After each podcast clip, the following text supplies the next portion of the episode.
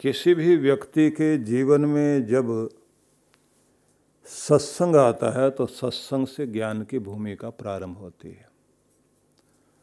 सत्संग वह चीज़ है जिससे हमें सत्य का, सत्य विचारों का संग मिलता है और सत्संग के साथ साथ व्यक्ति के अंदर निसंगता आने लग जाती है। निसंगता से मतलब ये है कि उसके हृदय में प्रेम तो बहुत होता है लेकिन वह अटैचमेंट नहीं आती जिस अटैचमेंट के कारण व्यक्ति मोह में पड़ करके चीज़ों के प्रति, व्यक्तियों के प्रति पक्ष विपक्ष में किसी चीज़ से क्रोध आए, किसी से दूर भागे और किसी की तरफ़ दौड़े।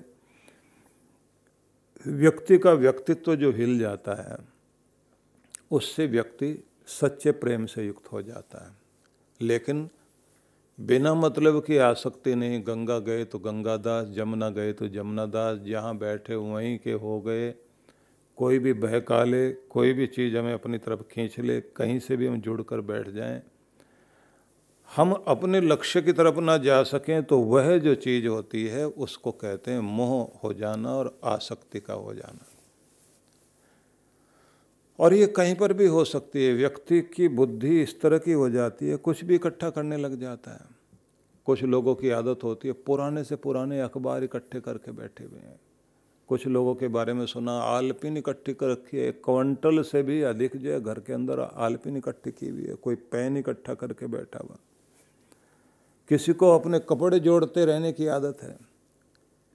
कहीं भी प्राण व्यक्ति के बस सकते हैं, जिस भी चीज़ में प्राण बस गए और जिस चीज़ में आसक्ति बस गई तो उससे व्यक्ति थोड़ा सा भी इधर उधर हो जाए, उसे लगता है ज़िंदगी गई। सही ज्ञान होने के बाद व्यक्ति को समझ आती है, किस तरह से कहते हैं ना कि हमने तो कंबल छोड़ दिया, वो कंबल नहीं छोड़ता हमको। शराब छोड़ना चाहता है, आदमी फिर शराब नहीं छोड़ती। बुरी संगति को छोड़ना चाहता है आदमी, लेकिन फिर बुरी संगति नहीं छोड़ती। इसको कहते हैं संग का होना, आसक्ति का हो जाना। कि आप छोड़ना चाहो, फिर वो नहीं छोड़ती चीज़ें। और इसको दूसरे ढंग से अगर कहें तो मस्तिष्क में आपके जो है, जो पैटर्न बन जाते हैं, वो आदतों के पैटर्न जो बन जाते हैं, जो खांचे टाइप के बन जाते हैं, वो आपको घुमा फिरा कर वहीं ला के खड़ा कर देते हैं, कितना भी संकल्प कर लीजिए। तो फिर से आप शुरुआत करिए। सच्चा ज्ञान आएगा तो जो संग दोष है, आदतें खराब पड़ गई हैं, वो टूटेंगी। उसके बाद क्या होगा? निष्काम हो जाओगे। हर जगह स्वार्थ में आप दौड़ते थे, अब स्वार्थ से ऊपर उठ करके चलोगे। अब अपना भी भला और दूसरे का भी भला। स्वार्थी आदमी अपना मतलब साधना चाहता है, उसे किसी के भले से लेना देना नहीं है। और जो अपना भला करना चाहता है, वो अपना भी भला नहीं कर रहा होता। उसको बस इतना ही पता है कि किसी से पैसे कैसे लेने किसी से मतलब कैसे निकालना है। उससे उसको फ़ायदा होगा नहीं होगा, ये अलग बात है। लेकिन उसे लगता शायद फ़ायदा होगा। हो सकता है कि वही चीज़ उसकी जो है, उसका वो लालच उसके लिए बहुत बड़ी मुसीबत बन जाए। उसके बाद फिर वो कहते हैं, निष्कामत्व निर्मोहत्वम। फिर मोह खत्म होता है। मोह वो चीज़ है जो मोहित करे, वो मोह। जो हिप्नोटाइज कर ले, वो मोह है। निर्मोहत्व निश्चल चित्तम। मोह हटा तो चित्त स्थिर हुआ। बुद्धि स्थिर, मन स्थिर। आप अडोल अवस्था में आते हैं।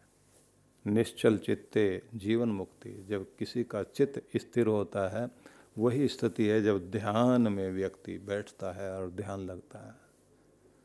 और जैसे ही स्थिर प्रज्ञ होकर चलता है, कहते हैं कि फिर उसके चलते फिरते भी समाधि है और जीवन छूटे तो भी मुक्ति है।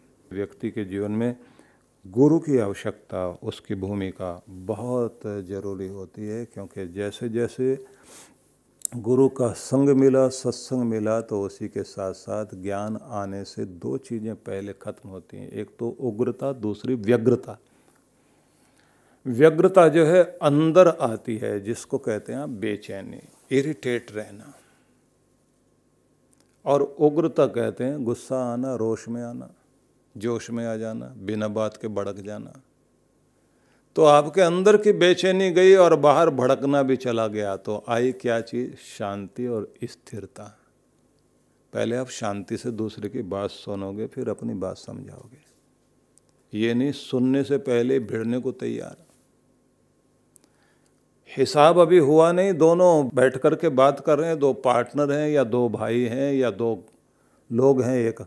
देने वाला माल लेकर आया है, एक दुकानदार है जो वो माल ले रहा है।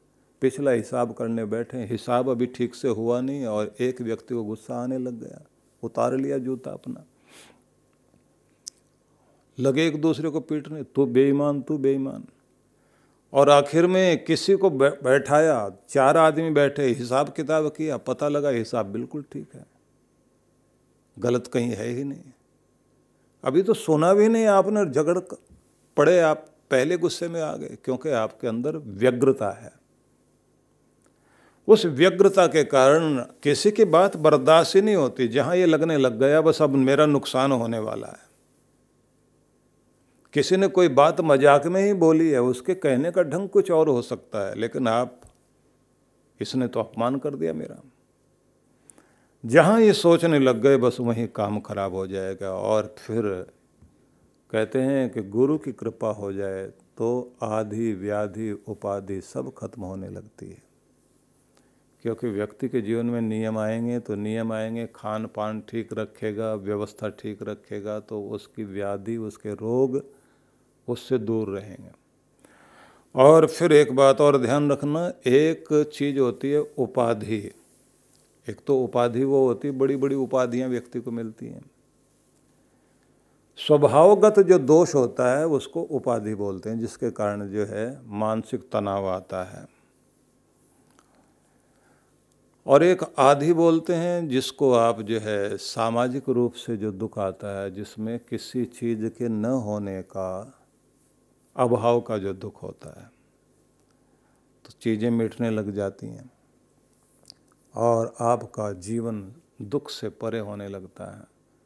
इसलिए महान पुरुषों ने कहा है कि गुरु की शरण बहुत आवश्यक है और गुरु की शरण में बैठते ही आप अपने आंतरिक त्रिशक्तियों से युक्त हो जाते हैं।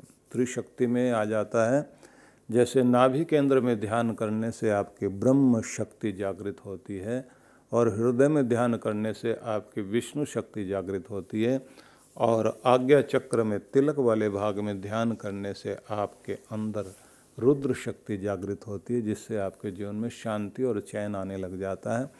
दूसरे ढंग से आप कह सकते हैं कि महाकाली महालक्ष्मी तीन शक्तियों का प्रभाव आपकी ज़िंदगी में आता है। एक शक्ति को कहा जाता है, महाकाली शक्ति जो है क्रिया शक्ति कहलाती है।